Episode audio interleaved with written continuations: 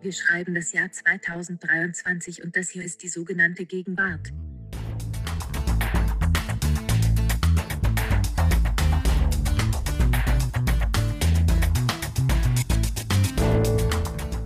Und wir begrüßen sehr herzlich bei unserem Feuilleton-Podcast alle unsere treuen Zuhörerinnen und Zuhörer. Und ich persönlich, ich bin Ijoma Mangold, begrüße meine Kollegin Nina Pauer. Hallo Nina. Hi Ijoma, ich freue mich sehr, heute mit dir hier zu sein. Worüber sprechen wir heute denn? Sag es uns. Wir sprechen über ein sogenanntes Kulturprodukt, um im Sprech unseres Gegenwart-Podcasts zu bleiben, ein Kulturprodukt, das anzuschauen mir große Freude bereitet hat. Es ist eine kleine, eine Miniserie, ich glaube, man sagt Miniserie, wenn sie nur zehn Folgen hat, und sie heißt Beef, und Beef ist erstmal ein Ausdruck für Fleisch, aber natürlich auch dafür, wenn man mit jemandem einen Beef hat, nämlich eine wütende Auseinandersetzung. Genau. Es geht um Wut. Genau, das ist unser, wir machen nichts ohne Metathema natürlich, sonst wären wir nicht der Feuilleton-Podcast, und das hier ist die große Wutfolge. Es wird um die Serie gehen, aber auch einfach um die Frage, wer ist heute noch wütend, wo darf wer noch wütend sein? Ist Wut etwas, was eigentlich überflüssig ist, weil wir natürlich längst alle durchtherapiert und achtsam, wie wir sind, mittlerweile unsere Triggerpunkte kennen, unsere Muster, unsere toxischen, und ähm, sie dann eigentlich überwinden können sollten. Also ist Wut etwas, was wir eigentlich achtsam wegatmen sollten. Genau. Oder dient zugleich die Überwindung der Wut, also das Wegatmen der Wut, als Mittel der sozialen Distinktion. Denn Beef ist auch ein sehr, sehr soziologischer Film oder eine sehr, sehr soziologische Serie. Stimmt. Aber vorher, traditionsbewusst wie wir sind, steigen wir ein mit dem sogenannten Gegenwartscheck. Genau. Liebe Nina, haben wir uns überlegt, wer anfängt? Oder entscheiden wir das jetzt spontan? Nö, ich fange mal an, oder? Soll ich mal anfangen? Fang du mal an. Gut, also ich habe ein Alltagsphänomen, ein wie immer interessieren mich, ich sage es immer wieder, die postpandemischen Verhältnisse und ähm, Verhaltensweisen. Und Philipp, dem geht das auch so, der hat uns eine Mail geschrieben. Er schreibt: Die veränderte Wahrnehmung von Maskenträgern und deren Motive zum Maskentragen. Ich war kürzlich auf dem Wochenmarkt und mir ist an einem Stand ein Verkäufer mit Maske aufgefallen. Da der Markt ja an der frischen Luft ist und Masken hier ohnehin schon sehr lange eine Seltenheit sind, habe ich mich gefragt, warum er wohl eine trägt. Und dabei ist mir aufgefallen, dass er sozusagen, ich kürze jetzt ab, also dass er nicht mehr denkt, der Verkäufer würde sich schützen, sondern vielleicht sei der Verkäufer infiziert und wolle die anderen schützen, so, also dass dieses Rumüberlegen ihm aufgefallen ist, aber auch überhaupt die Maskenträger an der frischen Luft. Und er sagt, vielleicht ist das überhaupt gegenwärtig, dass es nicht mehr so eindeutig ist. Und schreibt uns, hat uns diese Nachricht vom H N O-Arzt geschickt, wo er mit Maske saß, weil er erkältet war. Ich hoffe, mittlerweile geht es ihm besser. Und ähm, tatsächlich ist das was, das Masketragen draußen, also man kann das erweitern auf das Rumrätselgefühl, warum die Leute draußen Masken tragen. Aber tatsächlich, also wir haben uns jetzt so eingegroovt in so manche Leute. Im Supermarkt ist immer einer oder eine mit Maske, beim Arzt ein paar mehr, weil klar, also da denke ich auch, ist ja auch praktisch erweitert, dass man so denkt, oh, Grippe will ich aber auch nicht kriegen und deinen Schnupfen eigentlich auch nicht, setze ich mal mit lieber eine Maske auf. Aber mir ist echt deutlich jetzt, jede Woche fallen mir drei Leute auf, die sozusagen, ich übertreibe nur ein bisschen, von Weitem mir am Elbstrand entgegenkommen und alleine oder auf dem Fahrrad Maske tragen. Und da habe ich das Gefühl, das war fast in der Hochzeit der Pandemie, war das so. Aber sonst kenne ich das wirklich eher ähm, ja, aus meinem, von meiner Korea-Reise, wo das Leute draußen alleine am Strand getragen haben. Und dieses Rumrätseln ist natürlich gegenwärtig, aber auch, also ihr hattet, du und Lars hattet ja mal eine Maskenfolge gemacht. Ist es jetzt, um zu sagen, hey, ich bin eine besonders vulnerable Gruppe, da guckt man schon und denkt so, hm, was ist wohl mit dem los? Oder ist es einfach ein wirklich ein politisches oder ästhetisches, polit-ästhetisches Statement, so, hallo Leute, es ist übrigens nicht vorbei. So, also dieses, ähm, aber Maske tragen draußen ist für mich allein im Stadtbild oder im Parkbild ähm, oder im Straßenverkehr absolut gegenwärtig. Also es fällt mir sehr schwer, mich zu entscheiden, ob ich den Punkt vergeben soll oder nicht, ob ich streng oder nicht ganz so streng sein soll, weil das Phänomen, das hier beschrieben wird, das ist ja gar keine Frage, ein, äh, ein gegebenes und ein spannendes und interessantes, aber eines, das natürlich jetzt schon total lange Teil unserer gedanklichen äh, Fantasie und Verarbeitung ist. Also ja, wobei jetzt ist es noch mehr, weißt du, es ist jetzt irgendwie ähm, beginnender Sommer und da habe ich das Gefühl, ist jetzt noch mal eher… Nee, für mich ist, so habe ich den Vorschlag mhm. verstanden, ist, die, ist das Phänomen, dass man sich fragt, warum trägt diese andere Person die Maske, und das passt übrigens jetzt wahnsinnig gut in unsere Folge über die Wut. Und ich rede jetzt von mir, weil ein Maskenträger, das merke ich, unmittelbar bei mir was triggert, nämlich bestimmte Vorurteile, nämlich, oh, der will mir eine Botschaft vermitteln, so wie du gerade sagtest, es ist eben noch lange nicht vorbei. Und dann äh, stelle ich mir vor, derjenige, der die Maske trägt, ist so jemand, der glaubt, es gibt so bockige, unverantwortliche Typen wie mich, die, denen muss man mal demonstrativ zeigen, dass Maske tragen immer noch an der Zeit ist. Die wollen sich schon wieder rauswinden und äh, wollen so tun, als könnten sie quietschvergnügt durch die Welt äh, tirillieren, und äh, dem sei natürlich gar nicht so. So, und das ist natürlich eine absolut ein absolut primitiver Wutreflex von mir. Das weiß ich natürlich auch, aber Wissen setzt ja immer etwas später ein als der Reflex, wenn auch nur den Bruchteil einer Sekunde später. Für diesen Bruchteil bin ich dann, äh, habe ich diesen Wutreflex, den ich dann sofort versuche zu disziplinieren und zu sagen, Ijoma, nicht alles da draußen ist eine Botschaft an dich, auf die du emotional reagieren musst. Dieser Mensch wird ganz andere, rationale oder was auch immer, geht mich auch gar nichts an, Gründe haben. Na, bei mir ist es dann auch eher so, dass ich denke so, ah, wer weiß, was der weiß, vielleicht macht der gerade Chemotherapie oder irgendwie, vielleicht hat der zu genau. Hause jemanden, also es ist eher so eine ja. ähm, Sichtbarmachung möglicher, also es gibt ja doch diesen Satz, passt jetzt auch zu unserem Thema, don't judge people, you never know their story oder irgendwie sowas. Ne? Also man, ja, jeder absolut, hat da irgendwelche genau. Pakete und wir denken, es ist einfach nur ein Idiot, aber der hat schon seine genau. Hintergründe. Und das finde ich, um das jetzt nochmal doch ein bisschen stärker zu machen, yeah. vorher war es ja so, also wann ist die äh, Maskenpflicht in den Arztpraxen weggefallen? Es war irgendwie gefühlt vorgestern. Ja, das war erst, das weiß ich, weil ich so oft beim Arzt war, das war erst Anfang April. Genau, und es ist jetzt einfach Sommer oder beginnender Sommer und das würde ich schon stark machen, weil vorher kannst du noch sagen, okay, oh, jetzt ist hier immer noch so schlecht Wetter.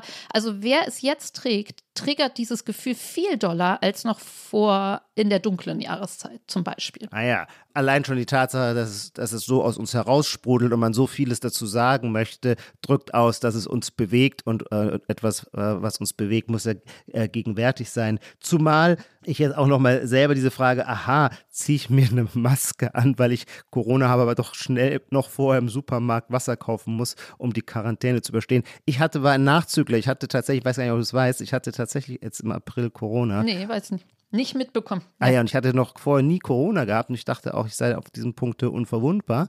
Aber es hat mich dann so heftig erwischt. Es war richtig, boah, auch danach, nach der Infektion war ich eine Woche lang todmüde und erschöpft. Und das war so eine seltsame Zeitversetzung, dass man dieses Phänomen, wenn es echt nicht mehr modisch ist, nicht mehr angesagt ist, dass man dann so als Nachzügler ist, alleine, ohne spektakuläre Anteilnahme gewissermaßen. Kannst niemand mehr erzählen. Kann man niemand mehr erzählen. Dabei war ich total fasziniert von der Wucht, mit der so ein Virus zur Strecke bringt. Das ist schon eine interessante Erfahrung, ja. Schön. Na, okay. Wie hieß der Einsender? Philipp. Philipp, Philipp, vielen Dank. Du hast Nina zu einem wohlverdienten Punkt verholfen. Ich habe ein Phänomen anzubieten, das so ein bisschen, Nina, das bitte ich, dass du es in Rechnung stellst, ein bisschen altersabhängig ist. Du, Nina, wirst noch zu jung sein, um äh, diese Erfahrung zu machen. Aber ich bin genau in dem Alter, wo Freunde aus meiner Alterskohorte mir das immer erzählen, nämlich ins billigere Fitness gehen, um schönere Menschen zu sehen. Und das finde ich so faszinierend, weil das war früher immer andersrum. Man ging früher ins teurere Fitness, weil da die schöneren Menschen waren, weil damals gewissermaßen die Einnahmedifferenzen stärker äh, der Schönheitsselektor waren. Während wenn man erstmal fünfzig ist, ist die Frage, soziale Klasse hat viel weniger Auswirkungen auf die Schönheit als die Frage des schieren Alters. Und weil natürlich mehr junge Menschen, Studenten und so weiter in ein billigeres Gym gehen, ist es dann für alte oh Knacker Gott, wie meine Alterskohorte interessanter, in ein billigeres Gym zu gehen. Ich finde das schön, dass du das jetzt so genderneutral vorgetragen hast, ja. dass man nicht das Gefühl hat, man, so die, man, man blickt so in die in eine alte Lustmolchhölle, wo nee, man sagt, nee, wir gehen jetzt alles zu McFit, damit wir die Studentinnen uns anglotzen können. Okay, nee, aber ich glaube wirklich, es geht gar nicht um die Geschlechterdifferenz, okay. sondern auch äh, in meinem um Fall generelle S D. Okay. Ja, einfach, dass da halt äh, besser definierte äh, Körper. Und weißt du, das ist wirklich so, mit jedem Jahr, dass man älter wird, die Freude an gut gebauten, äh, mit klar definierten Muskeln versehenen Menschenkörper, und ich wirklich völlig wurscht, ob Männer oder Frauen, nimmt sehr, sehr zu. Man findet es einfach schöner, äh, je weniger man es selber verkörpert, das noch zu sehen. Ach, so schön kann der menschliche Körper gebaut sein. Also Ijoma, ich, ich weiß nicht, wie repräsentativ das ist. Ähm, du kriegst aber irgendwie einen, einen Punkt für mich zum Lachen bringen und viele da draußen, glaube ich, auch, und einen, Skurrilitäts, einen Skurrilitätspunkt, extra Ijoma-Punkt heute. Ähm, ich danke dir. Aber ähm, was mir da einfiel ist, vorher hast du ja gesagt, Ijoma, es geht nicht nur um dich, wenn jemand eine Maske trägt, will der dir, aber hier könnte man ja sagen, ja, es ist einfach lustig, weil man denkt, beim, beim Sport geht es ja eigentlich echt um dich, ja, und es, das, das Setting ist egal, es muss ja nur um deinen, es muss ja darum gehen, ob, ob du da gut trainieren kannst. So, nein, ja? Entschuldigung, aber Menschen anschauen ist doch das Wichtigste. Okay, verstehe. Also egal, was man macht, also, selbst im Zug wählt man sich manchmal einen Platz, weil man lesen will und nicht gestört werden will, dann sollen da möglichst wenig Leute sein, aber manchmal ist man so gut gelaunt und denkt, ach, ich will noch mehr Menschen sehen, wo habe ich einen guten Blick, so. Okay, also von mir kriegst du gut gelaunt diesen Punkt äh, hinterhergeworfen und ähm, vielleicht können wir da ja nochmal mehr über deine Gym, über deine Billo-Gym erfahren in Zukunft. Ähm, Nina, nur weil jetzt ja gerade hier der Sommer beginnt, auch jetzt jedes Jahr, seit ich denken kann, und das nimmt auch überhaupt nicht ab, wenn der erste warme Sommertag kommt und die Menschen plötzlich mehr nackte Haut zeigen, das ist doch immer wieder bewegend. Man läuft vergnügt durch die Straßen und denkt sich, ah, wie sich hier die Menschen, und zwar wenn Männer wie Frauen plötzlich so anders darstellen nach dem langen Winter in den berühmten Daunenjacken, wo alle Menschen nur noch wie so eine Pellwurst aussahen. Nee, Menschen schauen, finde ich ganz entscheidend. Schön. Ijoma, mein zweiter Punkt äh, weist schon sehr auch wieder auf unser Hauptthema hin. Und zwar noch mehr als eben bei der Maske, glaube ich. Und zwar ist es etwas, was ich auch wieder, du sagst es gerade, man sieht mehr, mehr Haut. Menschen sind mehr auf den Straßen und auch auf den Spielplätzen, verweilen sie noch länger. Und da ist mir etwas bestimmt latent, schon länger so. Wir hatten ja mal eine Folge über Trauma und da ging es auch um das Schimpfen mit Kindern und dass man die dabei nicht traumatisieren möchte und über die ganzen Ratgeber, wie man ähm, achtsam kommuniziert und gewaltfrei und so weiter. Und ich möchte wirklich bei diesem Punkt, du kannst dich meinetwegen lustig machen, ich möchte das nicht. Ich möchte auch an die ganzen Millennial-Eltern inklusive mir selber wirklich das anerkennen, wie sehr man versucht, nicht zu schimpfen und wenn, dann irgendwie achtsam zu schimpfen. Meine Beobachtung ist, man könnte sie das Millennial-Eltern-Schimpfen nennen, was ich jetzt gerade in dieser Jahreszeit sehr viel draußen wieder beobachte.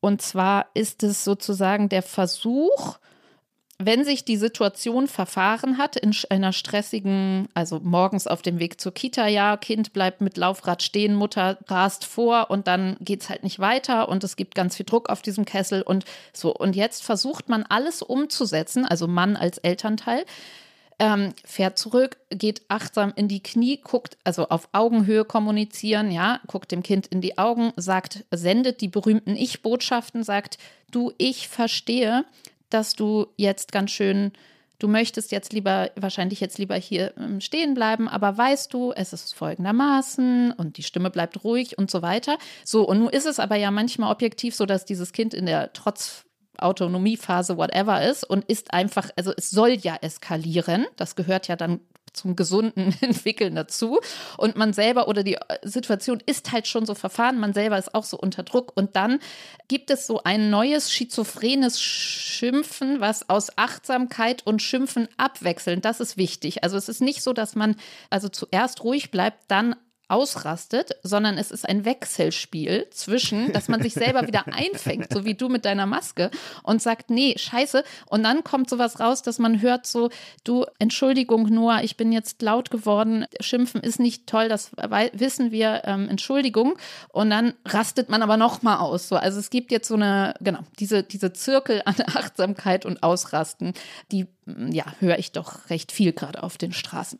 Du hast den Punkt, obwohl ich in diesem Milieu nicht so sehr viel Erfahrung habe, aber manchmal bekommt man es natürlich mit und da den Satz, dass sich Eltern entschuldigen dafür, dass sie die Stimme erhoben haben, den habe ich in der Tat schon öfter gehört. Ich schüttel dann immer so ein bisschen den Kopf, weil ich auch denke, das ist doch hier gerade ein Eskalationsspiel und die Gegenpartei möchte, möchte einen ja gerade dazu bringen, da einzusteigen. Aber wer bin ich, da über andere zu urteilen? Es ist in diesen Situationen, ich denke immer nur, naja, nee, klar, manchmal muss man auch einfach auch auf den Tisch hauen, aber es ist, auf den ich Tisch glaube, hauen, es ist ähm, das, was wir gleich besprechen werden in Mikro, Mikro- und Elternbubble, ja, aber ich glaube, unsere, unsere Serie ist echt sehr, sehr gegenwärtig, gell? Genau. Die ragt hier gerade jetzt schon in alles rein. Nee, genau. Ja, sehr schöner Punkt, wird gerne gewährt und damit komme ich zu meinem zweiten Vorschlag. Den hat eine Hörerin, die Linda aus München, uns geschickt. Der ist sehr, sehr schön, wie ich finde, hat nur den kleinen Nachteil, dass er versehen ist mit einem Foto, und zwar einer geschalteten Werbeanzeige des Goethe-Instituts. Und das ist ein, ein, eine, eine Stellenausschreibung. Und das Goethe-Institut sucht, man sieht eine, eine Frau mittleren Alters, die so kultiviert, verantwortungsvoll aussieht, ganz sympathisch, lächelt, ähm, vielschichtig, viele Facetten vermutlich hat, aber auch sehr, aber auch ordentlich und korrekt ist. Also Goethe-Institut, nicht wahr? Und drunter steht Manager Asterix in, Manager in, im Bereich Kundenservice, jetzt kommt's, Klammer auf, und da steht ja normalerweise ein M W D, männlich, weiblich, divers, Klammer zu, und hier steht in dieser Klammer nicht M W D, sondern Mensch und Mensch mit kleinem M geschrieben. Mhm, das ja. ist, glaube ich, alles wahnsinnig wichtig, weil da saßen ungeheure, sensible ähm, Gegenwartsbeobachter am Werk, als sie diese Anzeige entworfen haben, und Linda schreibt, toll, und es trifft mit dieser Wortwahl dann auch noch so in die aktuelle Gegenwart. Mensch versus K I. Also hier wird ein Mensch mit all seinen menschlichen Qualitäten gesucht. Schön. Ja, dem ist, finde ich, gar nicht so viel hinzuzufügen, außer, was ich so geil daran finde, noch eine Paradoxie. Weil wenn in der Klammer Mensch steht, will das ja ausdrücken, wir erheben uns über alle diese kleinlichen Kategorien, in die man Menschen einteilen kann.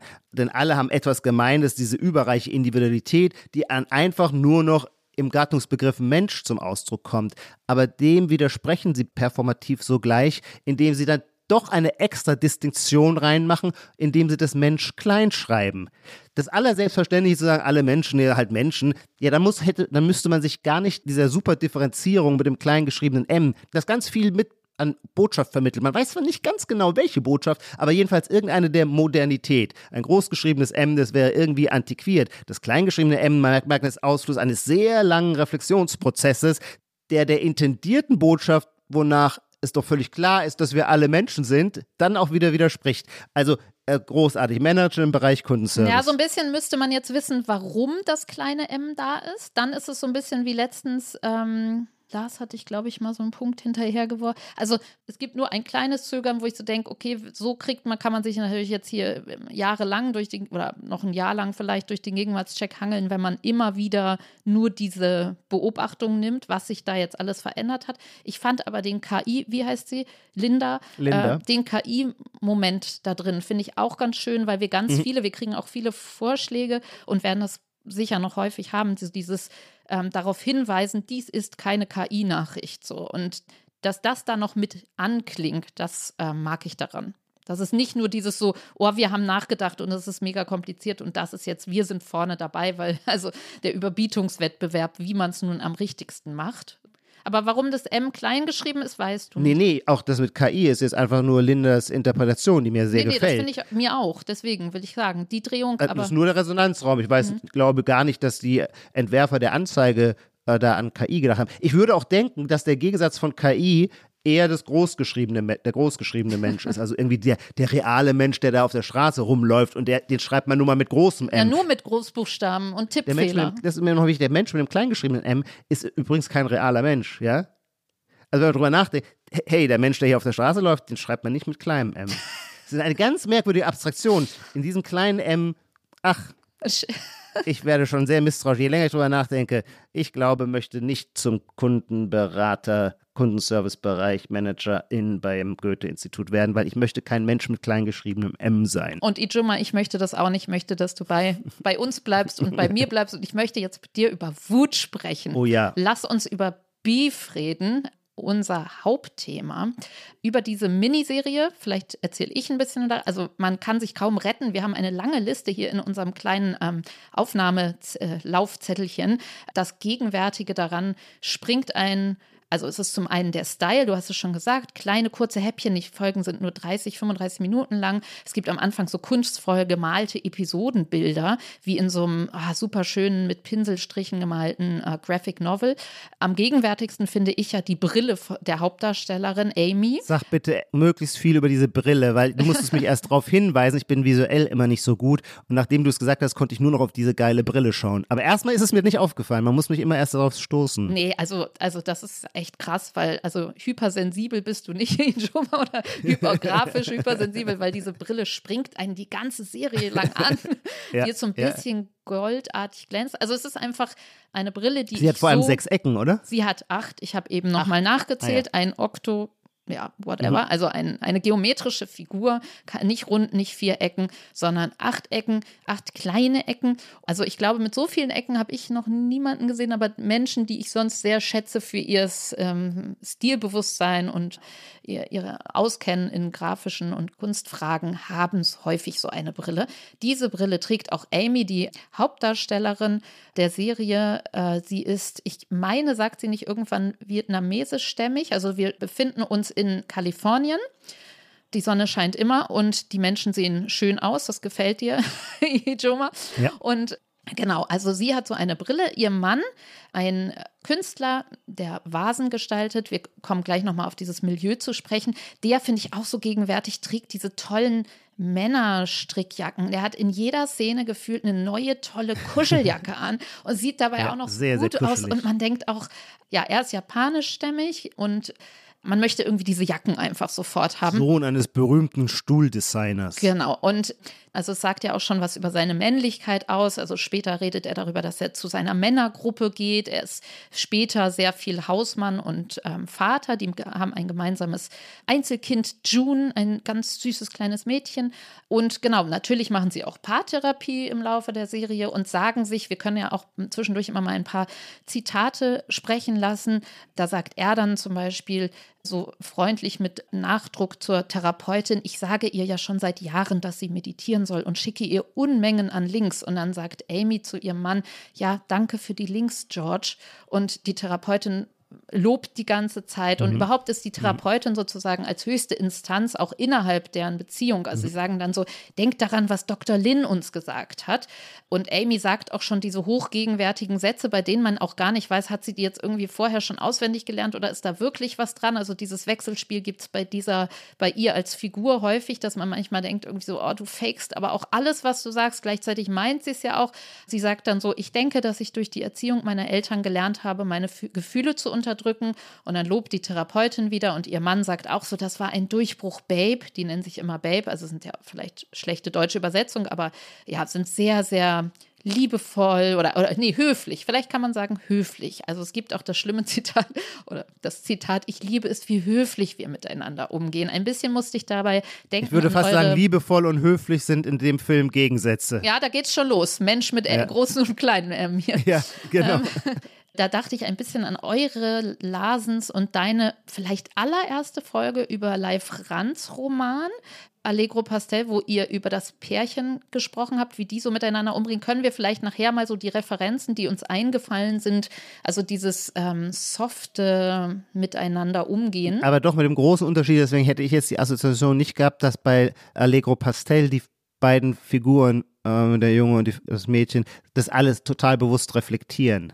Und hier, die sind gefangen in diesem neuen sozialen Kommand. Ja, hier spricht, genau, man würde sagen, die, die Gegenwart spricht einfach auch viel aus ihnen raus, genau. Ja. Dann kann man sagen, okay, alles ähm, sozusagen, was dabei sein muss, ist auch dabei. Also es gibt ähm, also zum einen sprachlich ist mir aufgefallen, in vielen Podcasts werden ja die Frauen als Gästin jetzt immer angekündigt. Und wenn Amy geht einmal auf so eine Speaker, ist so Speakerin und dann wird sie auch als Gästin angekündigt.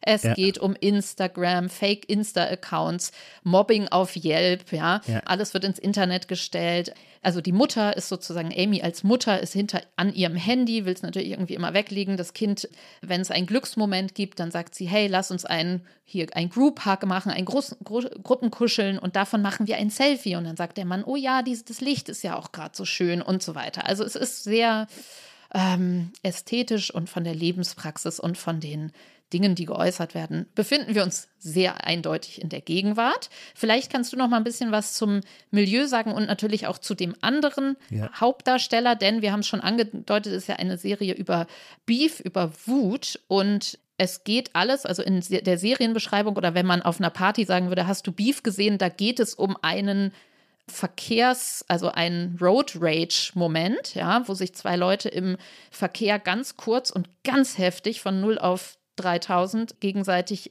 aggressiv mit ihren Autos, ein, ein Fastunfall ist es eigentlich oder so. Das schöne Wort Fastunfall habe ich übrigens aus einem Artikel von unserem Kollegen Henning Susebach, der mal über Road Rage geschrieben hat, über sein Fahrradfahren und ja, sich diese Frage der Wut im, im Verkehr ähm, gewidmet hat. Also das ist die Aus, der Ausgangspunkt der Serie. Und da von dieser einen Szene ähm, entwirrt sich dann oder verwirrt sich ganz viel. Aber wir sind, wir sind in Kalifornien und wir sind auch in einem, muss man sagen, einem asiatisch-amerikanischen Milieu. Also es hat mich häufig an Parasite erinnert, vielleicht aber auch sogar deshalb, weil die Serie fast vollständig asiatisch-stämmig besetzt ist. Ja, das ist ja auch so, sieht man ja dann. In der Mischung jetzt äh, taucht man tief in das Milieu ein, sowohl in das Erfolgreiche als auch in das weniger Erfolgreiche. Denn der andere Protagonist, Danny, ist ja ein Klempner, also wo also ne, während die anderen voll in dieser Künstlerbubble sind. Amy hat einen Laden hochgezogen für ja so exquisite Pflanzen. Das sieht auch alles sehr japanisch minimalistisch aus. Und er ist sozusagen er, der andere, der sich mit ihr in diesem, ich glaube, sie verhaken sich da halb auf einem baumarktartigen Parkplatz und da geraten ihre Autos so halb aneinander und das Hupen und das Schimpfen und die Stinkefinger und ähm, dann die eine sehr furchtbare Verfolgungsjagd dieser Autos beginnt. Und er ist wo ganz anders. Vielleicht beschreibst du das mal, Ijoma. Ja, sehr gerne. Vielleicht mit der vorweggeschickten Überlegung, dass mich das, dass mir das an den U S A immer so gefällt, obwohl könnte man ja meinen, ich sage jetzt, äh, obwohl in Anführungszeichen in den U S A gewissermaßen das woke Bewusstsein, äh, dass man auf keinen Fall äh, Menschen aufgrund ihrer ethnisch-kulturellen Herkunft diskriminieren darf, sind sie gleichwohl viel offensiver in ihren Kulturprodukten mit diesen Bildern und Klischees zu spielen und sie ganz stark einzusetzen. Ich glaube, das würden wir in Deutschland tatsächlich nicht ganz so wagen. Das liegt vielleicht auch an einem ganz handfesten Phänomen. Zum Beispiel kennt der amerikanische Staat die genaue demografische Zusammenstellung seiner Bevölkerung. Also ähm, es gibt ein Ich habe den Begriff, es gibt einen Begriff für Volkszählung, ähm, auf den ich gerade nicht komme. Und da, da geben Amerikaner eben auch an, ob sie Caucasian sind, ob sie, ich weiß nicht, ob man heute Black sagt oder ich weiß gar nicht, was der aktuell ähm, kurrente Begriff ist oder Asian und so weiter. Und ähm, das wäre in Deutschland ja völlig unvorstellbar. Wir haben in Deutschland deswegen auch kein Selbstbild unserer Demografie. Das haben die Amerikaner sehr stark und die werten das auch sehr, sehr stark aus. Warum haben sie dieses, dieses Wissen, dieses statistische Wissen und warum werten sie es so stark aus? Naja, um dann Affirmative-Action-Maßnahmen einleiten zu können. Also wenn man sagt, wir wollen Minderheiten stützen, indem wir sie, was weiß ich, bevorzugen äh, beim Uni-Eintritt, dann muss man ja wissen, über welche Gruppen man spricht. Also das ist eine ganz interessante Paradoxie. Und das beobachte ich auch immer wieder sehr stark bei äh, Serien oder bei Filmen, wie bewusst ähm, mit diesen Rollenbildern gespielt wird, auf eine kluge, auch durchaus sensi- äh, unbedingt sensible Art. Aber die Schubladen sind erstmal präsent und das macht dieser Film, in dem es, glaube ich, wenn ich das jetzt richtig überblicke, zum Beispiel nicht eine schwarze Figur gibt, in besonderer Weise ähm, spielt es damit. Es spielt mit diesem Klischee, das mich immer fasziniert hat, als ich mit neunzehn das erste Mal in den U S A war, dass die Amerikaner mit asiatischer Herkunft halt immer die Overachiever sind.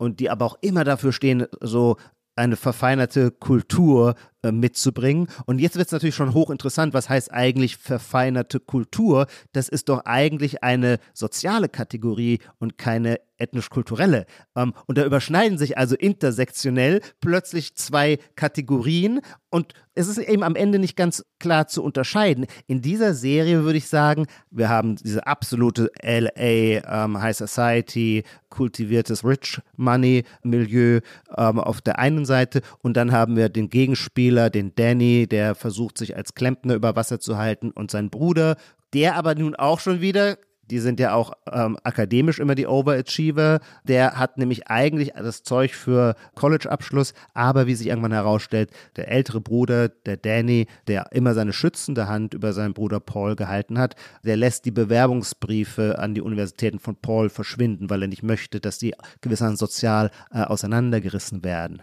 Ich glaube auch, oder ich würde auch sagen, dass der Film ähm, eben auch Danny und Paul oft bestimmte Klischee-Eigenschaften von asiatischer Verfeinerung andichtet im guten Sinne. Sehr interessant, weil soziale Distinktion läuft in diesem Film immer über Lautstärke. Das ist ein ganz zentraler Punkt, über den wir, glaube ich, noch öfter sprechen werden, weil die Wut... Das ist mir wiederum nicht aufgefallen. Dir ist die Brille nicht aufgefallen? Was meinst du, wer ah, ja. brüllt oder was? Oder wer wie laut ja, spricht? Genau. Ah, okay. Ja, ja, mhm. absolut. Ähm, okay. ähm, Affektkontrolle heißt immer leise sprechen. Wer laut spricht, rutscht gewissermaßen sozial gleich zehn Stufen runter. Jetzt kommt es aber zu dem interessanten Phänomen, dass ja, du warst gerade in Korea, wer je äh, in Fernostasien war, weiß, so beeindruckt wir immer sind von der über Jahrtausende herausgebildeten Kultiviertheit gewissermaßen, für unsere Ohren die Art, wie sie essen, sehr laut vorkommt und das passt eigentlich gar nicht zu unserem Bild. Und das finde ich auch sehr lustig, weil Amy und ihr Mann, die essen zwar auch asiatisch, aber leise. Das heißt, da haben sie sich der westlichen, dem westlichen Standard, wenn man so möchte, angepasst. Während ähm, Danny und Paul, wenn die ihre asiatische Nudelsuppe essen, dann tun sie es auf die echt asiatische Art, also sehr laut schlürfend. Kurzum, wir sehen jetzt hier schon wieder so eine Opposition. Der Film ist natürlich etwas schematisch, oder die Serie ist etwas schematisch, aber in einem sehr, sehr produktiven Sinne, wie ich finde. Sie arbeitet immer mit diesen Oppositionen. Du hast es schon gesagt, es beginnt am Parkplatz eines Baumarkts. Danny ist total geladen, weil gerade alles wieder nicht so läuft, wie er es sich vorstellt. Und ähm, als er mit seinem Pickup ausparken will, äh, fährt er gerade eine, äh, ein weißer Mercedes S U V an ihm vorbei. Er muss auf die Bremse drücken. Der S U V hupt wie verrückt. Und schon haben wir, was du so schön genannt hast, Road Rage. Und die strecken sich den Mittelfinger entgegen. Und Danny ist so geladen und fühlt sich so schlecht behandelt von diesem weißen Mercedes S U V, dass er sich an ihn hängt und ihm ihn verfolgt durch Los Angeles. Und auch da fängt es schon in, der ersten, in den ersten zehn Minuten so geil an. Soziale Distinktion kann man erkennen. Ein roter Pickup verfolgt, rot auch schon wieder so eine laute Farbe, verfolgt einen weißen S U V, also eine totale, wenn man so möchte, leise Farbe. Und einen cleanen, und, ne? Also er kann da auch nicht reingucken. Also er sieht. Er kann da nicht reingucken, er sieht nur das Modell. Er weiß nicht, dass es eine Frau ist. Also man würde ja auch als Zuschauer. Genau, in, das wird ihn später noch besonders triggern. Genau, denkt man natürlich ja. sofort, es ist, da sitzt ein Mann drin, aber ähm, weit gefehlt, Amy sitzt drin. Genau, und jetzt kommt eine b- besonders herrliche Boshaftigkeit. Seine Reifen quietschen, das Auto schlägt hinten vorne aus, damit er sie verfolgt, während der Mercedes quasi ständig Vorsprung hat, weil er so eine perfekte Straßenlage hat. Das heißt, der, der diesen Mercedes wie so ein Tiger reitet, dem sieht man gar nicht an, welche Fahrkunst vermutlich dann doch dahinter steckt. Also auch hier haben wir die Opposition zwischen der schieren Überlegenheit von Technik, die man natürlich wiederum nur durch Geld erzielt. Das Interessante oder der, der Punkt ist, bei beiden, denn auch sie, die den äh, S U V fährt, hat offensichtlich nötig, dieses Ventil nötig, sich auf diesen Streit einzulassen. Also bei beiden wird da etwas getriggert, was tiefer liegt. Und dann könnte man sagen, für den Rest der Serie, alle weiteren Folgen, wird das so nach und nach entfaltet. Woher kommt diese Wut, die sich da rein zufällig gewissermaßen dieser kontingenten Zufallsbegegnung zwischen Danny und Amy entladen hat? Genau, also und Amy kommt nach Hause und erzählt dann ihrem Mann davon. Und der sagt dann auch gleich wieder irgendwie so, Achtung, du bist in der Negativität drin und atme jetzt erstmal durch. Also da spricht schon die andere Gegen, also die Gegenwart, die sagt hier, was ich eingangs gesagt habe, ne? Es, das ist ja. was, was man wegatmet oder Amy oder ihr Mann oder beide sagen jedenfalls so, Wut ist nur ein temporärer mentaler Zustand, ein temporärer Bewusstseinszustand. Also es gibt sozusagen die psychointerne Metaebene, die eigentlich sich selber sagt, ja. so, ne, so das ist eine, ja. eine Welle im Geist. Und da kannst du jetzt eigentlich nicht so, also das Wechselspiel zwischen dem, dass zumindest Amy weiß, diese durchtherapierte gegenwärtige Person ist, die weiß, ähm, da kann ich mich eigentlich nicht drauf einlassen und das kann ich auch meinem Mann nicht erzählen. So. Ja, genau. Und dann wird das ihr Heim, Geheimnis, das ist ja eigentlich wie ihre Affäre. Die Wut wird ihre Affäre. Also sie ja. fängt dann an, den, den Danny sozusagen auch aus ihrer sozialen, toll gestellten Position aus, den halt, also lässt, ich weiß, es wird nicht klar, ob sie es selber macht oder jemand anderes es macht, schmiert auf sein Auto, I am poor oder ich I can't drive und so weiter. Also sie tritt nach unten sozusagen und ja. hat es scheinbar ja, also es ähm, stalkt den und also die, ja, die Wut wird ihr geheimes, ihr geheimes Hobby erstmal und natürlich eskaliert dann alles tausendmal und sowas. Aber und vor allem Der, der Film ist, glaube ich, so wahnsinnig gut gemacht, weil er so stark in den Details ist. Und zu den Details finde ich, und du hast es vorhin schon angesprochen, der Einsatz oder die, die Verwendung von, wie sagt man, Medien, von Medienphänomenen, die äh, treibt die Dramaturgie regelrecht voran. Du hattest vorhin das tolle Beispiel gebracht, das ich wahnsinnig toll fand, weil ich es super wiedererkannt habe, jemanden einen Link zu schicken als Zeichen der Anteilnahme. Und das macht man ja tatsächlich auch selber. Man, ah ja, man war, hat auf der Party mit jemandem gesprochen, um, der sich für irgendwas interessiert und da hat man doch irgendwie, ah stimmt, da gibt es doch diesen Link. Und am nächsten Tag schickt man dem den Link, um zu sagen, schau, ich habe dir wirklich zugehört, ich habe es auch nicht vergessen und hier ist der Link. Ja, das Gefühl, wenn einem jemand dann nicht den Link schickt. Und ja, genau. Und ein weiteres Mittel, weshalb nämlich ähm, diese Konfrontation dann überhaupt vorangehen kann, weil normalerweise in einer Millionenstadt wie Los Angeles ist es sehr, sehr schwer, dass zwei Menschen aus völlig verschiedenen Sphären überhaupt ihren Streit weiter fortsetzen können, sind auch wieder die sozialen Medien, weil es da Instrumente dafür gibt. Zum Beispiel kann Amy auf so einer Seite, wo man Handwerker bewertet, schreiben, dass dieser Handwerker, dieser Klempner, keine Ahnung, was sie schreibt, eben äh, völlig durchgeknallt ist und dass man, dass man den besser nicht engagiert. Ähm, oder es gibt eine oder, ja, Seite, mhm. ja, oder, beschreib du das mal. Nee, nee, mach du mal weiter. Aber genau, und dann kann man natürlich wieder die ähm Diese Melde, also dann gibt es dagegen, kannst du natürlich sofort da anrufen und oder denen schreiben, nicht ja. anrufen, ah, was für eine ähm, Boomer-Vokabel hier. Ähm, ja. Du kannst ähm, das sofort melden und sagen, hier, die macht extra schlechte Kommentare, I don't know this person. So, also bitte, ja. ne, bitte Yelp, nimm das runter. Genau. Ja, und ja, dann, genau. wer ist da vorne? Also wer ist beim Stalken und ähm, ja. Mobben online dann weiter vorne? Weil er genau. sozusagen um die Behörde drumherum kommt, um die Zensur drumherum kommt. Und gleichzeitig hat die Verfolgungsjagd Spuren hinterlassen im Netz, äh, weil nämlich äh, die da durch lauter Vorgärten bei der Verfolgungsjagd gebrettert sind und irgendein Nachbar hat da äh, ein Foto auch von dem weißen S U V aufgenommen. Fotos, Videos, genau. Und es ist, äh, läuft ja. so in der, oh Gott, habt ihr schon den, ähm, wie nennen die, den, den Verkehrsraudi gesehen oder sowas. Also es wird ja. so fast schon nicht zum... Es geht nicht viral, aber in der Nachbarschaft geht es dann viral. Und wer kennt die und so weiter. Also es ist viel ähm, Druck auch daran, entdeckt zu werden. Das hängt auch so über dieser Serie. Und ähm, ein schönes Zitat, was uns auch zu unserem, diesem Metathema bringt, der Wut, ist, Amy telefoniert mit Paul, dem netten Bruder von Danny, also sozusagen dem Bruder von ihrem Feind. Auf den sie sich eingelassen hat, um sich zu rächen. Ja, das führt jetzt ein bisschen zu weit mit einem Fake-Profil und einer Egal, also jedenfalls, ähm, das ist ein Teil dieser ähm, Verwicklungen. Und sie sagt jedenfalls zu ihm diesen Satz, also um ehrlich zu sein, hasse ich es so zu tun, als würde ich nichts hassen. So, was ja erklärt, dass die Wut und die ganze Geschichte drumherum ihr, ihr im Geheimen stattfindet. Und das bringt uns vielleicht zu dieser Frage, mal etwas über Wut nachzudenken. Und ich finde, man kann das sogar auch tun, indem man über diesen Begriff, was du ja auch am Anfang gesagt hast, des Beefs nachzudenken. Weil vielleicht steckt da auch schon was drin, dass dieser Begriff doch wirklich gegenwärtig ist, auch im Alltag, dass man sagt, oh, ich will einfach kein Beef, ich will kein Beef mit denen. Also Beef, man kann jetzt noch mehr sagen, okay, das steht für rotes Fleisch, das darf es nicht mehr ja. geben.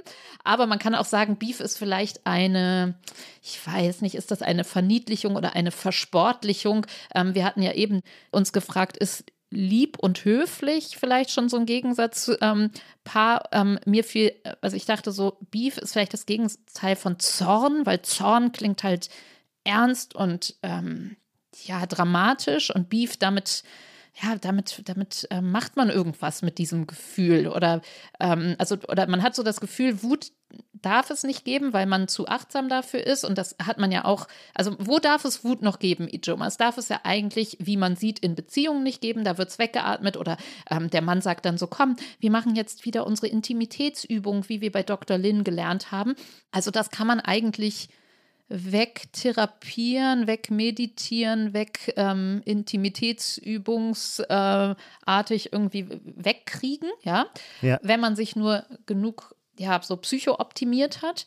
Man kann das in sich selber wegkriegen und ähm, im Job geht es natürlich eher so um Feedback-Gespräche, ne? Also es ist ja eine lange Tradition jetzt schon, aber ähm, Feedback ist ja auch was hinter, ne? Also das ist so ein Container, worein man dann die Wut übersetzen soll und dann wird, ist es halt keine Kritik, sondern es ist oder eine, oder, ja, es ist so auf jeden Fall immer produktiv gemeint, während bei Wut ja nicht so viel Produktives drinsteckt, würde ich mal sagen, ja, ähm, oder im, in Institutionen würde man sagen, jetzt kommt die Mediatorin, ja, ja, so ein bisschen, wenn man, ne, das ist so die alte Welt, da laufen dann die alten heute, die Boomer oder die alten Leute oder die noch schlimmer, die noch davor, die laufen da mit roten Köpfen rum und schreien sich an und knallen die Türen, genau, und rauchen. Und ähm, jetzt ist es halt alles äh, smoother und dann kommt die Mediatorin. Ich will mich jetzt nicht darüber lustig machen, ich will es nur stilisieren als ähm, zeitgeistiges Phänomen. Dann kommt eine Mediatorin oder ein Mediator und die sagen dann, gut, die Gefühle, ja, ähm, die sind jetzt da, die darf es geben. Ja, also da wird so Wut ge- gesagt, da wird, da wird gesagt, das darf es geben, das ist verständlich, aber wie kommen wir denn jetzt hier auf einen gemeinsamen Nenner? Also da wird hier zumindest behauptet, die Wut darf es geben, natürlich auch beim Meditieren oder es wird auch gesagt, die Wut darf es geben, aber stimmt das? Darf es die Wut geben? Eigentlich würde ich sagen, bei Institutionen, in Paarbeziehungen, bei Arbeitswelt, also da schon mal eigentlich nicht. Ist hochinteressant und auch hochkomplex, glaube ich. Ja, genau. Ähm, es darf die Gefühle geben, sie müssen gleichzeitig aber irgendwie sublimiert werden, denn der, die Gefühle darf es geben als angesprochene, gewissermaßen, wie du es charakterisiert hast, in der Therapiesitzung als angesprochene Gefühle. Das ist gewissermaßen ein Achievement, also da erweist man sich als souveränes Subjekt, dass man auch seine negativen Gefühle ansprechen darf, ausdrücken darf. Man soll sie zugeben, ne? Sehen, zugeben. Aber man darf sie nicht ausagieren. Das wäre dann gewissermaßen mhm. der unkontrollierte Expressionismus, der jetzt nicht mehr geschätzt wird. Ich muss immer, wenn ich etwas ausholen darf, an einen Film, den ich sehr gemocht habe, von vor zwanzig Jahren oder länger noch denken, weil damals war das für mich eine völlig neue Beobachtung. Heute ist sie, wie du es beschrieben hast, Standard geworden. Woody Allens Matchpoint spielt in London in der in so einer äh, äh, totalen Upper-Class-Familie und äh, da gibt es ein Geschwisterpaar äh, und deren Eltern, die über ein herrliches Landschloss verfügen und die Mutter sagt zu ihrem Sohn, der ist so Mitte zwanzig, würde ich sagen, was total Ungerechtes und der Sohn reagiert darauf und wird etwas lauter sagen, aber Mama, du kannst doch nicht, und weiter kommt er nicht, weil dann sein Vater ihn unterbricht auf leise, aber bestimmte Art, never raise your voice against your mother. Und das war so absurd, weil die, die Mutter hat echt gerade was krass Ungerechtes zu ihrem Sohn gesagt. Und der hat in der Erregung, ist er mal ein Hauch lauter geworden. Und dann da ging mir zum ersten Mal, das war so biografisch, zum ersten Mal auf, ach so, Lautstärke ist ein äh, Sozialindikator. Die Rolle des Chefs, du hast es schon angesprochen, ich will jetzt nochmal stärker machen. Früher war ein Chef jemand mit cholerischen Anfällen. Das, der durfte, seine Autorität erlaubte es ihm, du sagtest, die Türen zu schlagen oder eben ähm, mit hochrotem Kopf rumzubrüllen. Ich kenne das selber noch. Das ist gar nicht so lange her. Ich bin zweitausendneun, und jetzt geht es nur um Nuancen, ich bin zweitausendneun von der Süddeutschen zur Zeit gewechselt. Und es war für mich ein interessanter Habituswechsel. Bei der Süddeutschen wurde überhaupt nicht rumgebrüllt, aber es wurde eindeutig in Konferenzen lauter geredet als bei der Zeit. Ich glaube, die Zeit ist die Redaktion, wo die meiste Affektkontrolle in Konferenzen herrscht. Es gibt die Serie über äh, Julian Reichelt äh, äh, und die Bild-Zeitung, ähm, die ich sehr interessant fand. Die reden, und das meine ich übrigens jetzt nicht abwertend, die reden eindeutig lauter, als wir es äh, in Hamburg bei unseren Konferenzen tun. Sie reden, glaube ich, übrigens auch freimütiger. Ich hatte immer den Eindruck in dieser Serie, wow, das ist eigentlich schon ziemlich toll, wie, wie freizügig da diskutiert wird und übrigens auch mit welcher Selbstverständlichkeit dem Chef widersprochen wird. Fand ich eindrucksvoll. Das hat sich geändert. Wo, hast du gefragt, darf man heute laut sein? Ich würde sagen, okay, es gibt einem Bereich, nicht wo... Nicht laut, wütend. Also klar, auch laut, aber... Das hängt für meinen Geschmack zusammen. Ja, hängt zusammen, ja. Und ich mhm. würde sagen, in der politischen Ikonologie heißt laut sein, und da ist es dann legitim, wenn man aus der Position der Unterdrückung seine legitimen Interessen einklagt. Das heißt dann, Frauen, die immer erzogen worden sind, leise zu sein, die sollen endlich mal laut werden. Also protestierend laut werden, es gilt dann als ein Akt der politischen Souveränität. Politische Wut. Politische Wut, ja. Mhm. Politische Wut ist sozusagen der Ort, also ein, ein Platz in der im politischen Kosmos, ja. Also ich musste gerade bei laut sa- da- denken an Fridays for Future, wir, wir sind hier, genau. wir sind laut, ah, ja, genau. weil ihr unsere Zukunft Absolut. Klaut, ja. So, also genau. die Klimakleber, der Hass auf die Klimakleber, also kann man ja wiederum sagen, die Wut, da treffen sich ja dann eigentlich Stimmt. Ja, interessant. Road Rage und Stimmt. politische das Wut. Das ist sehr ähm, lustig, ja, interessant. Der Wutbürger und die Partei in Bremen, wie heißt die? Bürger in Wut? Ja, der Wutbürger natürlich, die Wutbürgerin, die, die auf die Straße gehen. Wobei da, da ist es schon wieder, glaube ich, sozial stigmatisiert. Bürger in Wut, da denkt man so, naja, das sind so die, was mhm. die Hillary Clinton die Abgehängten nannte, wären wir in den besseren Kreisen, seid doch bitte so konstruktiv wie wir. Mhm. Ja. Mhm. Ja, da geht es ja auch immer darum, so ja, dann ähm, geht doch wählen, geht die richtigen, ne? Also in, geht, tretet bitte in den Zivilisationsprozess wieder ein, genau, genau. Aber trotzdem kann man sagen, okay, da sind die Verhältnisse für alle klar, ja. Also da sagt man ja. nicht, boah, was ist denn das jetzt für ein ja. Typ, der hier ausrastet und seine Affekte nicht wegtherapiert hat sozusagen, sondern man weiß, okay, klar, Phänomen, politische Wut und wie du gesagt hast, bei Frauen oder also laut werden, sich zeigen ja. und so weiter. Und dann gibt Oder die Trillerpfeife bei der genau. bei den Gewerkschaften, das ist ja ein wichtiges Accessoire, dass man dann, ähm, wenn man für die Lohnerhöhung kämpft, mit der Trillerpfeife laut wird. Und dann gibt es aber auch noch, muss man ja sagen, das kommt ja auch in der Serie so ein bisschen vor, dass Trollen, ja, also ähm, sozusagen da ist ja eigentlich nicht, aber das ist ja eigentlich eine Fake-Wut, weil da sitzt ja jemand im Zweifel gut gelaunt vorm Computer und tippt fiese Sachen. Trollen, mobben, aber es gibt da so ein Dunkelland, würde ich sagen, im Internet, was, so, was sozusagen… Ja. Na, irgendwo müssen die Affekte ja hin. Das ist auch ein zugeteilter Platz, genau so. Also wo gehen die Affekte hin? Was ich auch interessant finde ist, wir hatten, irgendwann hatte ich, war das mit dir oder mit Lars, die Parship-Werbung auch äh, mal besprochen. War das Parship, wo, wo es darum geht… Ähm, sozusagen eine freundliche Ermahnung an den Bushaltestellen bei der Werbung. Hier, ähm, wir sind freundlich, wir daten freundlich und wir ghosten uns auch nicht, ja. Also, und das Ghosten an sich ist ja auch schon ein, natürlich erstens vielleicht nicht sagen können, du, ich ja. stehe nicht auf dich, ich ja. ähm, lass das jetzt mal hier beenden. Aber vielleicht ist das ja auch schon so, oh, Konflikt, weil das gibt es ja auch in Freundschaften oder Beziehungen, einfach dieses ich tauche ab so ja. und ich schreie dich nicht an oder ich will mich nicht anschreien lassen, weil ich habe Angst davor, angeschrien zu werden. Also da, was gibt es Leiseres als Ghosten, ja? Na, das Ghosten wäre die untergründige Aggression. Mhm. Ein totales Verschwinden. Du hattest noch mal so, also ich, ich, man kann jetzt nicht ernsthaft die Frage stellen, ist Wut etwas, was, was man aus der Welt kriegen kann? Nee, das kann man nicht, aber vielleicht sollte man einen klareren Begriff davon haben, wie zentral Affekte sind. Für die Griechen, das finde ich einen schönen Begriff, ich habe den erst von Peter Sloterdijk äh, gelernt, weil der den wieder entdeckt hat, nachdem der lange, mit lange meine ich über zweitausend Jahre gewissermaßen in der Philosophiegeschichte so ein bisschen vergessen worden war. Für die Griechen war der Ort der Affekte oder des Gemüts, das nannten sie den Thymos.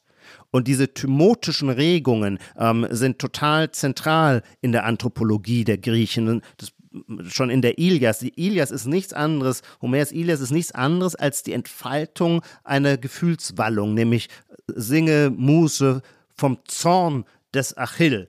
Achill fühlt sich durch Agamemnon, den Primus inter pares, den ersten und dergleichen der Griechenfürsten, zurückgesetzt, weil Agamemnon Anspruch erhebt auf die Kriegsbeute, die Briseis ähm, von Achill.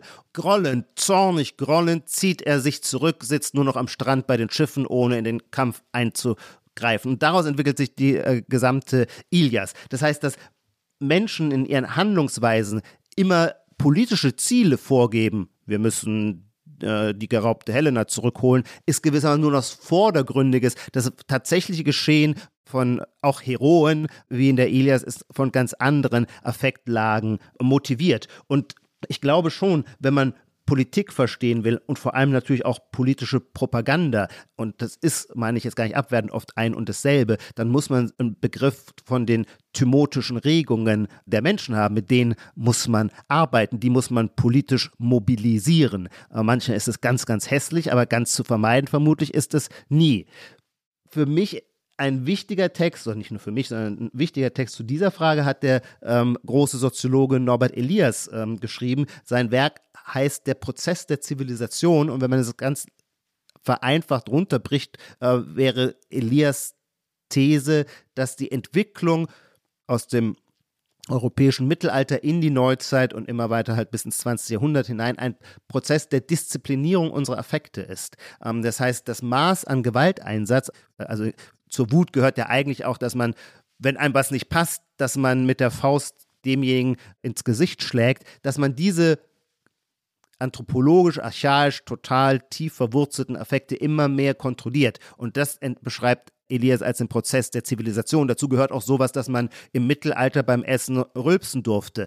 Dann setzt irgendwann die höfische Disziplinierung ein. Und die, die Rittersleut, die bisher dachten, die einzige Tugend, die zählt, ist doch, dass ich auf dem Pferd gut kampftüchtig bin, müssen nun, weil das Pferd als Kampfinstrument in einer immer stärker politisch zentralisierten Welt, nämlich in der höfischen Welt, kaum mehr eine Rolle spielt, müssen die plötzlich eine ganz andere Tugend an den Tag legen, nämlich sie dürfen äh, an der äh, königlichen Tafel nicht mehr rülpsen und so weiter. Könnte man immer weitergehen, wie die Handhabung, das beschreibt Norbert Elias alles unglaublich detailreich, ähm, die Handhabung von Messer und Gabel und äh, wie man die führt, das sind ja alles Kontrollmechanismen unseres Habitus.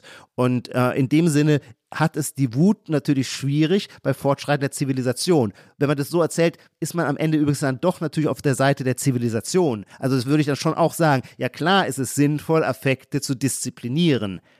Gleichwohl brauchen sie vermutlich auch immer ihr Ventil.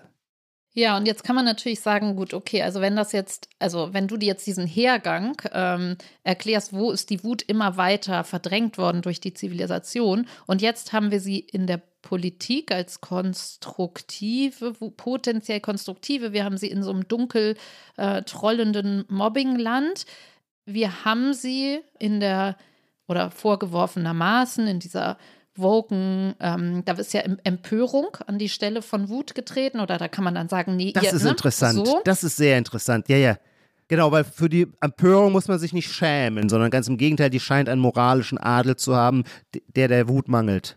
Genau, und was anderes, also du und, du und ich, wir hatten ja die ähm, Folge über Bas Kast und dieses ähm, ja, da ging es ja auch immer darum, wie perfekt kann ich mich optimieren, wenn ich jetzt Gesundheit und Meditation und alles, also das ja. beschäftigt ja dich und mich hier immer mal wieder, wie kriege ich, kriege ich dann alles weg? Oder wenn es, wenn ich dann trotzdem noch traurig oder wütend bin, sind es dann, also dann kann man sagen, okay, das sind dann, das ist dann P M S, ja, deswegen bist du jetzt sauer. Das daher kommt deine Wut, deine Wut ist chemisch, hormonell äh, bedingt so, das ist dann das, aber und dann kriegst du das aber auch wieder einsortiert. Also dann sortierst du dich, oder dein Selbstbild ist dann ja, ich bin grundsätzlich zivilisiert, ich habe diese tierischen Ausschläge sozusagen, ja. Ähm, also wenn das auf, wenn es dann aus dem Privaten oder sogar aus der, ja, aus dem in, innerseelischen oder also in der, in der eigenen Psyche eigentlich auch hygienisch rausgearbeitet wurde, bewegen wir uns dann, also ist es dann wirklich sozusagen was für das, ist Wut etwas für das, für Kleinkinder, fürs Dunkelland im Internet und in der Politik, oder ist es dann, wird es dann, also wird es dann immer extremer sozusagen, da wo sie aufpoppt, wird sie dann umso, umso überbordender, oder? Mir fällt nur ein anderes Beispiel eines anderen Kulturproduktes ein, das im Grunde mit diesem Motiv der nicht zugelassenen Wut, die sich dann in einem politischen Amok äußert, ähm, das schon durchgespielt hat. Und das ist ein Film aus den frühen neunziger Jahren mit Michael Douglas, Falling Down, ein ganz normaler Tag. Und das handelt von so einem Investmentbanker oder sowas in L A, der einen kleinen Verkehrsunfall hat, also das Auto hat, fährt plötzlich nicht mehr und er muss aussteigen und ist plötzlich mitten so in den schlechten Teilen Los Angeles und stellt fest, boah, wie geht's denn hier zu? Ähm, diese ganze Ungeordnetheit und äh, die äh, latente Gewalt und die Rechtlosigkeit. Und er sagt, das darf ja wohl nicht wahr sein und wird dann zum Amokläufer. Das Das heißt, auch da übernimmt dann gewissermaßen so eine von ihm selber als rechtschaffen empfundene Wut, übernimmt gewissermaßen die Steuerung des Kleinhirns und dann kehrt er mit lauter Schusswaffen zurück und fängt an, um sich zu ballern. Das meint, glaube ich, mit dieser Ebene, wie gefährlich die nicht kanalisierte Wut für die soziale Gemeinschaft sein kann. Es gibt die Gewalt, aber übrigens noch, äh, nur ein kleiner Aspekt, weil der aber auch schon durchgespielt wird, es gibt die, ich sage Gewalt jetzt in einem ganz äh, breiten metaphorischen Sinne, ähm, äh, als legitime Regung natürlich noch bei einem anderen wichtigen Thema, beim Sex. Oh Gott, jetzt sieht schon mal ganz am Ende nochmal das Monsterfass aufgemacht. Ja, aber das muss man gar nicht lange ausspielen. Aber es ist natürlich klar, wir wollen den Sex nicht völlig befreien von der Gewalt. Da muss immer so ein leichtes Moment drin sein. Und das ist nämlich sehr interessant. Die Amy hat, gibt es eine Szene, da hat sie einen Revolver in der Hand, äh, weil sie sich bedroht fühlt. Und jetzt kommt ihr Mann heim und erwischt sie mit dem Revolver. Und sie kann ja eigentlich den Kontext gar nicht erklären, weil sie ja nicht erzählen darf, dass sie diesen Beef hat. Und dann sagt sie, wenn ich es richtig erinnere, naja, sie habe da, da damit masturbiert. Und das ist nämlich hochinteressant. Aber hat sie doch auch, oder? Es erregt sie ja schon. Es gibt die, also das ist so ein bisschen plakativ, finde ich. Also da, oh, weiß ich nicht. Bisschen plakativ, aber interessant. Und dann merkt sie auch, sie muss es jetzt noch ein bisschen erklären. Dann sagt mhm. sie, I was masturbating with a gun because sex with you is so vanilla. Und das ist natürlich ganz hübsch, weil äh, die total, wenn wir die, die, die Affekte und die Gewalt komplett disziplinieren, dann wird halt alles sehr Vanilla. Und ähm, das wollen wir für unser Leben natürlich auch nicht. Mhm.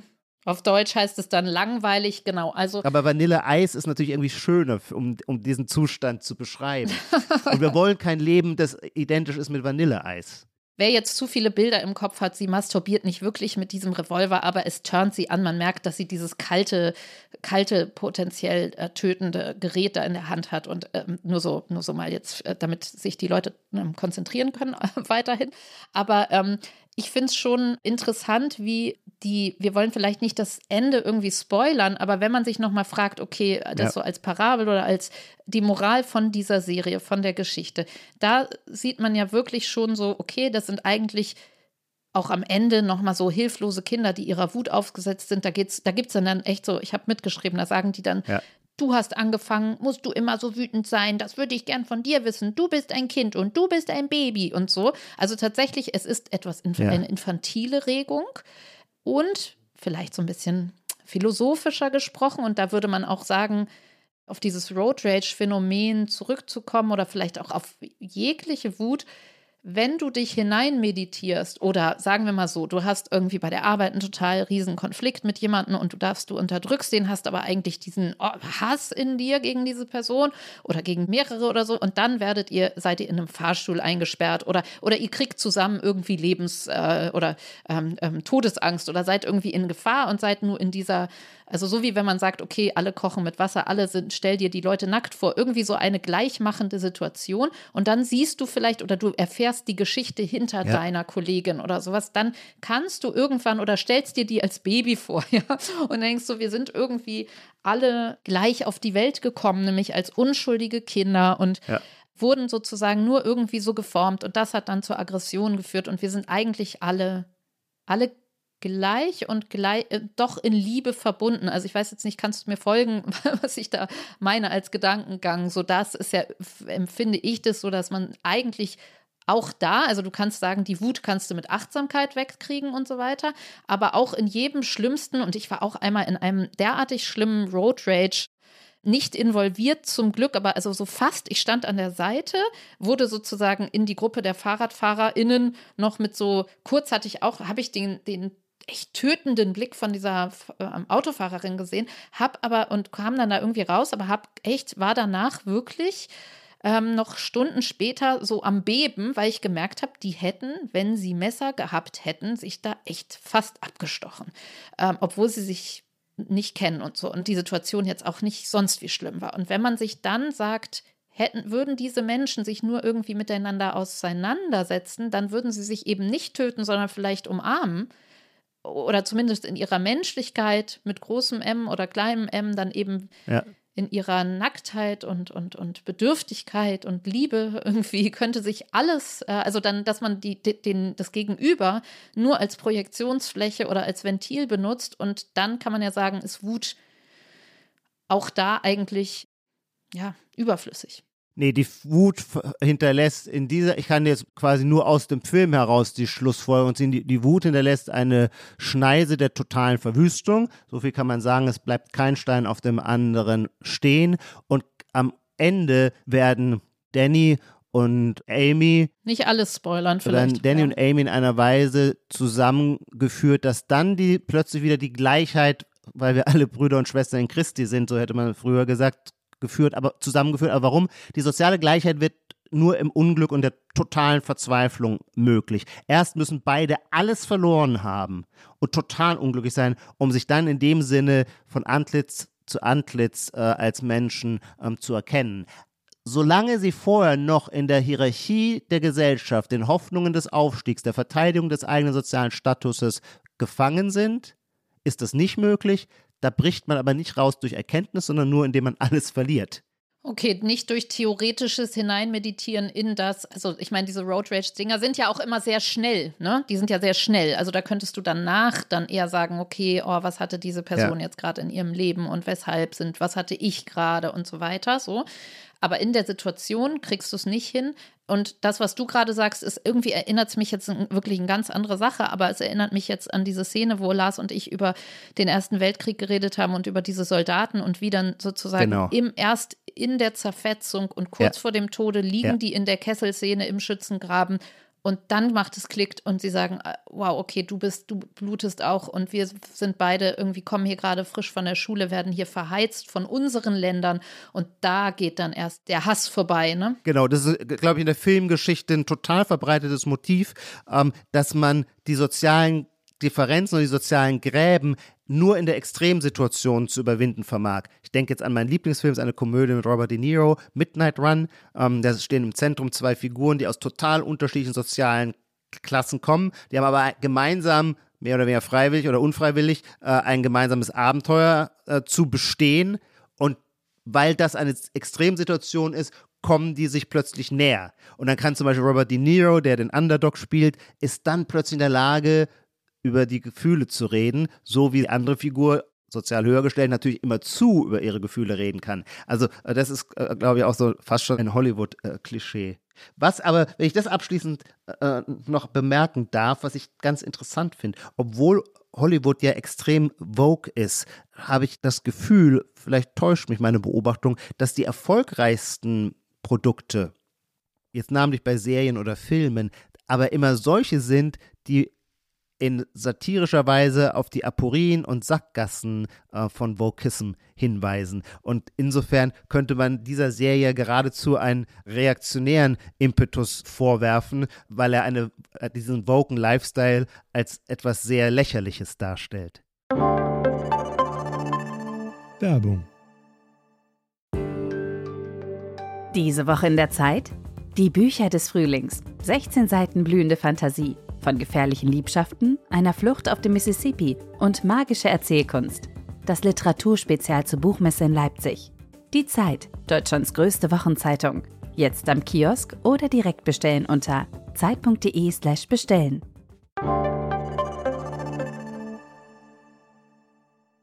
So abschließend, wenn man sich jetzt nochmal zu unserer Ausgangsfrage, müssen wir Wut wegmeditieren, also wegatmen, was, wohin mit unserer Wut? Wir tendieren natürlich, und vielleicht du und ich manchmal auch in diesem Podcast, dazu, dass wir sagen irgendwie so, ja, aber, ja, weiß ich nicht, durchoptimiert geht ja nicht, also geht ja eh nicht, das gehört zur Natur des Menschen, das wissen schon die alten Griechen und das erfahren wir ja auch so in unserem Leben und das gehört dazu ja. und sonst wären wir nicht lebendig und so. Und irgendwie, also so billig will ich uns jetzt auch nicht, also so möchte ich auch nicht schließen, das dass stimmt. wir jetzt so sagen, ja, ist auch mal gut, die Kinder nee, anzuschreien und den Partner anzuschreien und irgendwie, weil schön ist es natürlich auch einfach nicht. Also es ist auch schön, auch wenn man vielleicht dann lächerlich wirkt oder was auch immer. Es ist auch mal ganz schön zu sagen, ich klingel oder Hubeimer und fahre dann irgendwie weiter und ähm, töte meine Mitmenschen nicht auf der Straße oder brüll erst die an und dann äh, bringe ich mich in Lebensgefahr und dann schreie ich noch meine gesamte Familie zu Hause zusammen und irgendwie so, weil ich halt, äh, weil das gehört halt zum tollen ja. Menschsein mit großem M dazu. So, also Das finde ich, wenn man jetzt, also ich meine, weiß ich nicht, wir sind ja jetzt hier keine Anti-Aggressionstrainer*innen. Aber doch, aber doch, auch wir übernehmen eine soziale Vorbildfunktion und unsere Zuhörer sollen an der Art, wie wir wertschätzend miteinander kommunizieren, sehen, dass es im Prozess der Zivilisation auch zu gepflegten Unterhaltungsformen kommen kann. Ja, aber wenn man sagt, wie, also wohin dann mit der Wut, wenn wir sagen, irgendwie auf der einen Seite, man kann sie nicht komplett wegatmen, aber wir wollen auch nicht, man will es auch nicht irgendwie unterdrücken, dass man diese Versuche, dass es natürlich toll ist, äh, die Affekte. Kickboxen. Ja, also, aber da sind wir doch wieder bei der Frage vom Körper tatsächlich, ja, oder? Absolut. Dass man sich kennt und es genug, also auf dem biochemischen, wenn ich im Stresslevel drin bin, muss ich irgendwie ein, ein Body Release dafür finden und es dann irgendwie rauskriegen. Oder Wagners Walkürenritt anhören. Ja, das habe ich nämlich auch gerade gedacht. Also never ever würde ich das tun, aber natürlich, gerade auch die Parasite-Parallele, das ist natürlich brutal und so, aber am Ende, ja, tatsächlich kommt ja die tolle Musik, also die starken Reize in der Kunst, ja. Und dann wird gestochen und gehauen und alles in Zeitlupe. Und man sieht sich, das ist ja fast wie so ein Wutporn, ja, der da abläuft. Und auch hier, ähm, ohne zu spoilern, geht es ja auch noch wirklich ab. So. Und Leute, die man über die Serie angefangen hat, Scheiße zu finden, kriegen auch noch irgendwie… Fragmentieren sich. Fragmentieren sich. Und, ähm, und also Körper… ästhetisches Überausleben kann man vielleicht uns und den Menschen mit großem und kleinen M dann mitgeben als äh, ja. Wut darf doch sein, ja. Dann ja. sind wir vielleicht nicht ganz so billig weggekommen jetzt hier am Ende, dass wir sagen, hoho, ja, das gehört ja zum Menschsein dazu, unsere ganzen recht. Affekte, wo kommen wir denn da hin, wenn wir jetzt alle nee, so nur einfach noch atmen nicht, sollen. Auch so so einfach geht es ja. nicht, genau. Ja. Wir schließen den Sack mit einer klassischerweise mit einer Zukunftsprognose. Ich bin jetzt in einer ganz anderen Welt. Äh, Nina, atme kurz durch. Du musst dich neu sortieren. Ich habe eine ganz harte politische Zukunftsprognosefrage an dich. Wir sehen gerade, wie die Energiewende ins Knirschen kommt, wie plötzlich zum ersten Mal richtige Diskussionen über richtig und falsch entstehen. Die Wärmepumpe war der Auslöser dafür. Wir haben klare Begriffe von der Grundlastfähigkeit oder der fehlenden Grundlastfähigkeit von Sonne und Wind und äh, wissen, wir brauchen Backup-Technologie. Meine Frage nach der nächsten Bundestagswahl, kehren wir zurück zur Atomkraft? Oh Gott. Oh Gott. Kann ich einmal eine, eine, eine Münze werfen? Das ist zu, zu der, der Break ist jetzt zu hart. Das ich stimmt, schon ja. Mir fiel aber nichts anderes ein. Ich wusste auch, der Break ist zu hart, aber… Ja. Äh, ich sage jetzt einfach mal nein. Ja. Aber genauso in diesem, also… Ich glaube, wir müssen nochmal, vielleicht macht ihr nochmal Energiefolge zwei. Das stimmt, das würde ich gerne machen. Weil vielleicht ist es tatsächlich, weil wir sind jetzt an einem anderen Punkt, vielleicht weist diese und auch meine ähm, Überrumpeltheit jetzt gerade darauf hin, dass wir irgendwo vorgerückt sind zu etwas, als ihr Energiefolge eins hattet, nämlich irgendwie Krieg, Gas ja. und so weiter. Und auch bei unserem Festival vielleicht mit der Sol- Solarenergie-Romantik, die ich da aufgebracht habe, vielleicht sind wir da irgendwie, hat sich die Gegenwart mal eine, ja. einen Purzelbaum weiterentwickelt. Ja, Ijoma. Ja, wunderbar. So machen wir das, Nina. Wir gehen ausgeglichen in den Tag, gell? Und glücklich.